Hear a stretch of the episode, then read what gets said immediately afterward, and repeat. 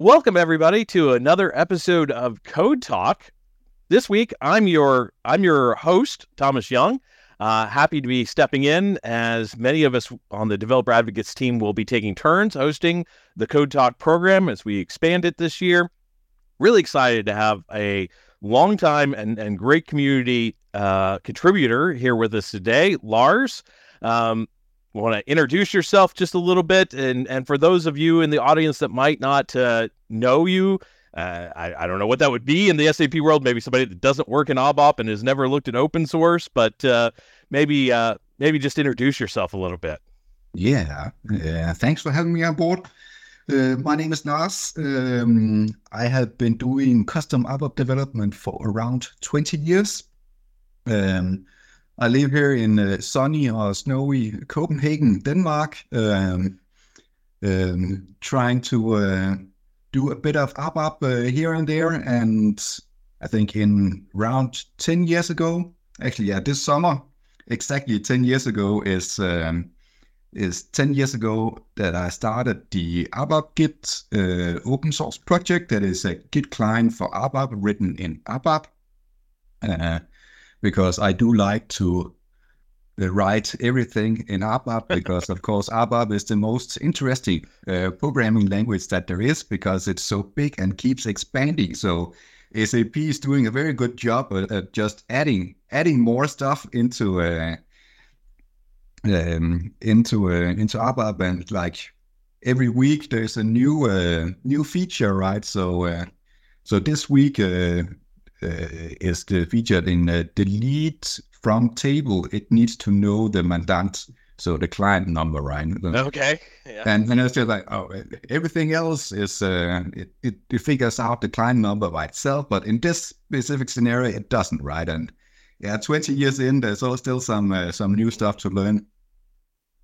Um, yeah, and also have a lot of other um, open source projects. I have uh, ABAP OpenChecks that start around eight years ago. There's stuff for Code Inspector.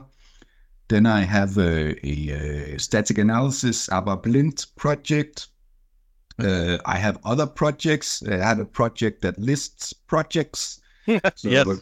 So you can go to dotabap.org to uh, to find a lot of um, open source uh, projects. Uh, click the link above or, or below uh, for um, for that brand. Um, yeah. Anything well, that's a lot. I, am sure there's uh, well, there's stuff you do for VS Code and ABAP and VS Code, and yeah. yeah. I've seen you've been playing around with uh, uh, the AI code assistants and, and stuff there, but maybe that's coming in a later question, so I won't give anything away. um, um, but you know, that's a lot. That's a lot of your personal time spent on these open source projects. Um, and you know, as I'm sure the community wants to know, you know, what motivates you to do that contribution because it's time away from your personal life, family, you know, whatever. Uh, but um, yeah, what what what keeps you contributing and and causes you to uh, to do all that? Yeah. So if we talk about open source, right? I'm like, um, if I do some code and it's not uh, specific for a company business process, then I might. So Git is not something that I invented. It exists. It's yeah. making making a Git client is not a novel idea. It's just something that somebody needs to do, and uh, and I started it, and uh, also it's gotten a lot of help right uh, over the years. Uh, I hope you have you have Mark in another episode. I hope. Yep, coming up. Mm-hmm. Coming up. Uh, but yeah, doing open source is not the smartest as such, right? There's been a lot of talk uh, on the internet around the sustainability of open source, right? And thanks to my uh, sponsors on GitHub, I have uh, just a few sponsors, so uh, I can buy a coffee every now and then. um, but but yeah, open it, and I think that has changed a lot over the years. In the beginning, it was like get some code out there; it's fun, people can see it, right? Uh, I think nowadays I keep myself motivated by saying that what I do is something I do for myself.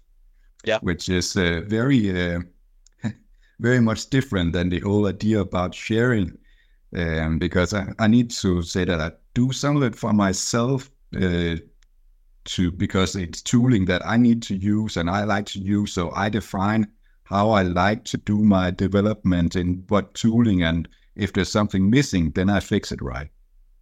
Yeah. Um, there is, and that also gets to kind of the next point, right? So, go, I have a lot of open source projects, and I don't have the time to support everything. So sometimes people create issues, but sometimes I have to say, well, yeah, you're on your own. It's fine. You can fix it if you like. If you don't like to fix it, that's also fine. And I also have a lot of projects that are just, yeah, I actually have empty projects that were just put in the name and then then uh, never really started it. Yeah. I also have other projects that, you know, this was a fun test, but I don't use it anymore. I don't recommend it. So, and now it exists uh, because something exists in open source doesn't require anyone to use it, right? So it's sure. always the choice of the user to determine is this something that works for me or is not something that works for me or or is it exactly this small special case where it actually makes a lot of sense and I cannot do anything else uh, uh, in this specific scenario? Well, even even if it is just you sharing the stuff you would have built yourself, I have to say you must be a pretty prolific in in that regard of of tools you build for yourself because I don't know too many other people that that build as much stuff uh, like that tooling and and tooling adjacent things as as what you do. I don't think the average developer is is creating near as much of that. So um, I, I think you stand out in the community from from that regard. Yeah, everybody's got a yeah, everybody's got a little utility tucked away here and there, and, and it would be it would be great if more people did share those. Uh, yeah, you know. And I also also recommend sharing. So we did talk about some of my empty projects or half finished projects. So putting stuff on the internet uh, doesn't have to be perfect. It doesn't have yeah. to work. Uh, just instead of tucking it away in a corner and or deleting it in ten years, just put it on the internet uh, perhaps it's a very small scenario and very special case, but there might just be one person out there yeah. that can actually use it for something. Uh, for something. You never know. And maybe you don't have time to finish it, but maybe someone else does. You know, yeah. and that it goes on to live. Yeah, that's that's that's some of the main ideas of open source. Yeah, that's great. So maybe moving on from open source, your contributions. You know, I'd like to know, you know, what's new coming this year that's got you excited as a developer. And it doesn't have to necessarily be in the SAP space. You know, there's a lot going on out there, like we said, with AI and new hardware. You know, like the Apple Vision stuff coming. You know, so what what gets Lars excited? Not very much. I, I, I see myself as being old school, right? So I yeah. like to to use technologies that I know how it works and how it doesn't work right. Uh, and yet choosing to get into a new technology is always a kind of a choice. So do I see this working uh, uh, also working in 10 years, right? So yeah. With with the linter, uh, I started writing that in uh, in TypeScript around six years ago or something, because I thought, oh, TypeScript that's pretty cool. That's something I can use. And since I started writing TypeScript on the side, right, seen more and more usage of TypeScript yeah. uh, uh, over the last few years. So so that was a good investment, right? But it's always investments getting into new technologies that you need to consider because ABAP takes a lot of mental space to uh, to comprehend, right? Yeah. Um, and of course the generative AI, yeah. Um, but from my perspective, it's fine. Uh, but we've had it running in VS Code for two or three years now. Uh, I am using it every day, but I just see it like like a uh, a a type of autocompletion thing. So it's very good when uh, working in VS Code, writing your ABAP code, and then it's very good at guessing. So yeah. it, this morning I was adding three methods to a class: add warning, add success, uh, add error, and it was very good at making those uh, three methods for me, uh, increasing uh, a variable by one every time that the uh, uh, the method was called. There's also very very simple code, but I didn't have to type it into the yeah, keyboard. Okay. I could just wait a bit and then uh, then it just oh just let's just try this and and I think it's very good for getting a suggestion, something to work from if you don't really know one. But of course, you need to take a look at it. Uh, sure.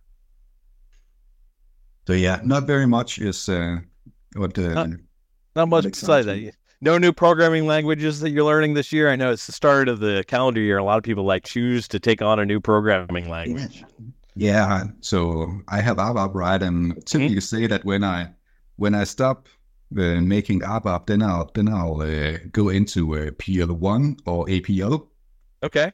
Uh, so for those that uh, don't know those languages, those languages are actually, I'm pretty sure, older than ABAP, uh, yeah.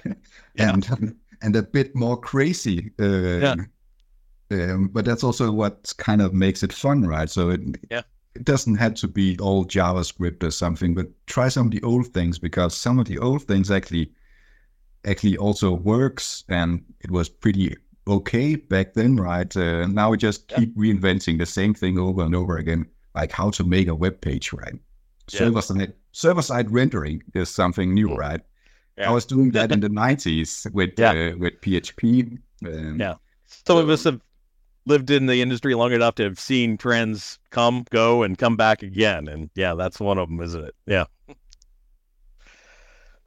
Well, what about your own secret projects that you might be working on currently? What's your next big thing that you've got uh, cooking up? Anything you want to share with the community? Yeah, so I don't really have much secret things, right? So, well, it might be secret because my commit history is long, so it, it's difficult to find uh, find the secret projects in that list. Um, but recently, I've started work on a, uh, a 2020 Devtoberfest entry. Okay. Yep. So uh, uh, back then, I was I had the crazy idea to uh, start writing a WebAssembly interpreter slash virtual machine in ABAP. Mm-hmm. I remember that entry.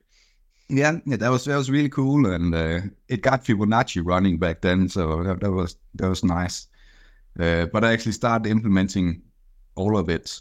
Uh, now I just kind of wonder if I'll finish, and it will probably run very slow, but it will also open some possibilities in the world, right? So taking yeah. some code um, that is JavaScript or Rust or C++, taking that, compiling to a WebAssembly, putting that into the ABAP stack and running that code uh, on the ABAP stack, even though that's not ABAP, but it's executed via WebAssembly virtual machine. Um, again, it will probably not be very fast. And yeah, I was counting the error and successes in the test cases. Um, and there is like there is fifty thousand errors and warnings that I need to get fixed. Uh, I have a thousand running, so yeah, um, yeah it's like two percent done. Yeah, well, it's well on its way then. Yeah, yeah, but luckily, so to write ABAP, you don't need to know the full language, and probably to get something running in WebAssembly, you don't need 100%. Yeah, uh, it just has to be good enough to execute the the test of um, of uh, of a um, of a different project that you want to use. Yeah.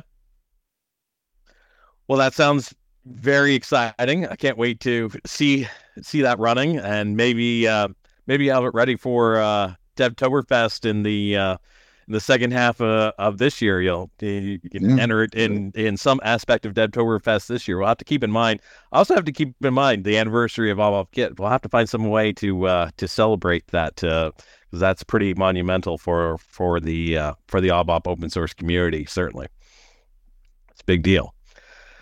But uh, but with that, I want to thank you for joining us today. It was great to get uh, get insights into who you are, Lars. Share a little bit of, uh, uh, and that's what we want to do with the Code Talks is is share with the community some of the some of the people that are active behind the scenes in the community or or out in front in the community, and and just to hear a little bit about their thoughts on on a few topics. And uh, look forward to hopefully having you back in a in a future episode as well. Sure, sure. So thanks a lot, and uh, stay tuned for another episode of Code Talk coming soon. Thanks, everybody. Thank you.